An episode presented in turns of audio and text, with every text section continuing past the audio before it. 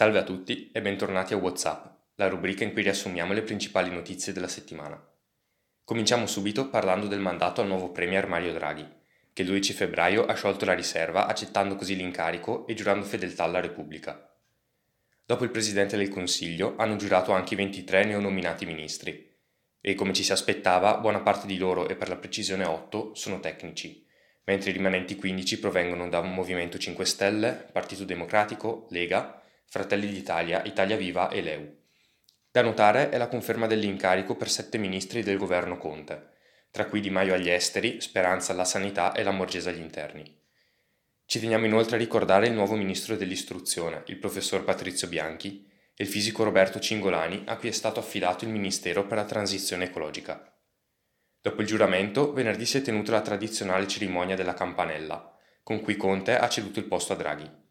Attendiamo ora la, le comunicazioni sulla fiducia al Senato mercoledì 17 e la consegna delle dichiarazioni programmatiche alla Camera, dove il voto sulla fiducia si terrà nella mattinata di giovedì. Ci spostiamo ora negli Stati Uniti, dove il 9 febbraio l'impeachment a Donald Trump è stato dichiarato costituzionale dal Senato. I legali del tycoon avevano infatti provato a fermare il processo, poiché non era mai stato intentato contro un ex presidente. Trump è diventato così il primo presidente degli USA a dover affrontare l'impeachment per due volte, questa volta con l'accusa di istigazione alla violenza per i drammatici momenti del Campidoglio lo scorso 6 gennaio. La votazione si è tenuta nella giornata di sabato e ha visto come risultato una nuova assoluzione, con 57 voti a favore dell'accusa e 43 della difesa. Nonostante l'accusa abbia ottenuto più voti, erano necessari infatti due terzi del totale, ossia 67 voti su 100, e non sono bastati i voti di sette repubblicani che si sono espressi per la colpevolezza per giungere alla condanna. Passiamo ora a un argomento che ormai da un anno fa parte della nostra quotidianità, ossia l'argomento Covid e i vaccini. Qualche giorno fa la Presidente della Commissione dell'Unione Europea von der Leyen ha ammesso che l'Europa è in ritardo sul piano vaccinale rispetto al punto a cui si sarebbe già dovuti essere e questo ritardo è dovuto a diversi fattori, tra cui ad esempio difficoltà, le difficoltà logistiche e burocratiche, ad esempio eh, per l'approvazione di vaccini o per eh, problemi di gestione delle dosi. In Italia si parte oggi con uh, un po' di ritardo a vaccinare gli over 80 e a Roma anche gli operatori under 55 di forze dell'ordine e vigili del fuoco con i vaccini AstraZeneca. Dalla prossima settimana ci sarà un ulteriore cambio di colori delle regioni italiane, infatti Abruzzo, Liguria, Toscana e provincia di Trento torneranno arancioni, mentre la Sicilia diventa gialla e la Valle d'Aosta punta addirittura alla zona bianca. Inoltre, una novità proprio di ieri, gli impianti sciistici che avrebbero dovuto aprire oggi nelle zone gialle resteranno chiusi fino al 5 marzo che sarebbe il giorno di scadenza dell'ultimo DPCM di Conte. Ora volevamo fare un breve aggiornamento sulle notizie dell'ultima puntata, in particolare riguardanti le proteste nel mondo, poiché le varie proteste del mondo stanno continuando, ad esempio in Myanmar stanno continuando le manifestazioni studenti, cittadini, lavoratori di tutti i settori contro il colpo di Stato che c'è stato due settimane fa. Nelle ultime proteste l'esercito è intervenuto armato e con mezzi blindati per disperdere la folla. Inoltre, i militari del golpe hanno sospeso le leggi che impediscono alle forze di sicurezza di detenere sospettati o di perquisire proprietà private senza l'approvazione del tribunale. Inoltre, hanno ordinato l'arresto dei sostenitori più noti delle proteste. Anche in Turchia gli studenti stanno continuando a manifestare contro Erdogan ormai da settimane, chiedendo le dimissioni del nuovo rettore nominato dal presidente. Le proteste stanno venendo represse, inondando le strade di polizia e con gas lacrimogeni, proiettili di gomma e con centinaia di arresti anche per i motivi più futili. In Russia invece ieri c'è stato un San Valentino dedicato all'oppositore Navalny che ormai è detenuto da diverso tempo e dovrà rimanere in carcere per altri due anni.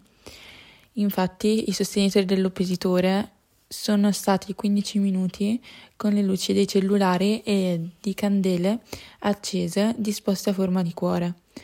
Poco prima di questa manifestazione in sostegno di Navalny, Putin ha accusato l'Occidente di stare sfruttando la figura dell'oppositore per frenare la Russia e che le varie proteste dell'ultimo periodo siano state alimentate dall'estero per invidia per la gestione della crisi del Covid-19 e lo sviluppo del vaccino Sputnik da parte della Russia. Ci spostiamo ora a parlare di una notizia che riguarda una radio ungherese, quindi un mezzo di comunicazione molto vicino al nostro. Vogliamo raccontarvi di questa radio perché negli ultimi giorni ha subito una censura volta a rimuovere la libertà che solitamente concerne invece questo mezzo di comunicazione. Negli ultimi giorni, grazie ad un escamotage burocratico, è stata chiusa Club Radio, la radio indipendente più importante dell'Ungheria. A partire dal 14 febbraio, il Colossio Media Council, sotto il controllo del governo, bandirà la radio dalle frequenze, lasciando la possibilità di ascolto solo attraverso lo streaming online, che comporta alla radio un danno evidente. Il perché di questa dura decisione da parte del governo sembra celarsi in una violazione di norme burocratiche da parte della radio, che non ha mantenuto la proporzione di 80% parlato e 20% musica, di cui la metà ungherese. Secondo Ali Hardy, direttore dell'emittente, il fine del governo era di ridurre al silenzio l'opposizione, in quanto Club Radio è portavoce dell'opposizione verso l'attuale presidente Orban in carica da più di dieci anni. Nonostante il potere mediatico delle forze del governo, il direttore dell'emittente ha assicurato che non si arrenderà e che farà appello alla Corte Suprema ungherese e se questo sarà inutile porterà la questione anche alla Corte europea, quindi la storia di Club Radio potrebbe rappresentare un esempio di resistenza dei media contro il governo oppressivo ungherese. Restando sempre un po' in tema di diritti umani e di lotta per la democrazia e l'uguaglianza, qualche giorno fa è stata liberata dopo 1001 giorni di carcere, che sarebbero quasi tre anni, l'attivista Login Al-Atlol. Login, prima della terribile detenzione, aveva condotto diverse campagne per permettere alle donne dell'Arabia Saudita di guidare e di avere maggiori libertà. Queste campagne hanno portato dei risultati nel 2018, quando le donne dell'Arabia Saudita hanno finalmente ottenuto il diritto della guida. In compenso però le attiviste che si erano battute per esso, tra cui Lujin, sono state arrestate e altre, come Lujin, hanno trascorso terribili anni di detenzione. Passiamo ora in Guinea. Crescono le preoccupazioni in Africa, dove è in corso una nuova epidemia di Ebola. Nel paese sono stati scoperti sette casi confermati e sono stati contati tre decessi. L'Organizzazione Mondiale della Sanità ha annunciato che trasporterà quanto prima nel paese vaccini contro la malattia. Casi di Ebola purtroppo sono stati segnalati anche nella Repubblica Democratica del Congo. Il Ministero della Salute congolese ha annunciato la ricomparsa della malattia il 7 febbraio, dopo la morte di una donna che aveva contratto il virus. Nel paese sono arrivate 1200 dosi di vaccino. Al momento sono tre i contagi certificati. Vi riportiamo ora un fatto molto grave avvenuto in Francia. Lo scrittore ebreo francese Marek Alter è stato aggredito durante la notte nella sua abitazione a Parigi. Alter è un intellettuale di origine polacca, sopravvissuto all'Olocausto. In una breve telefonata con Repubblica, lo stesso Alter ha raccontato l'aggressione. Due uomini incappucciati hanno fatto irruzione nel suo appartamento. Sono entrati, passando da una finestra, ma sono fuggiti via dall'ingresso. Lo hanno preso a calci, lasciandogli dei lividi ed alcune ferite. Hanno tirato fuori e lasciato sul tavolo la sua carta di credito, per dimostrare che non era quello che interessava loro. Hanno preso le sue chiavi di casa, invece, come se volessero dire che sarebbero tornati, come se fosse un avvertimento. Ed infine sono scappati. L'intellettuale d'origine polacca purtroppo non è estraneo a queste aggressioni e non sarebbe la prima volta per lui. Bene, termina qui questa puntata di WhatsApp. Grazie per essere stati con noi e a presto con le rubriche di 360 gradi.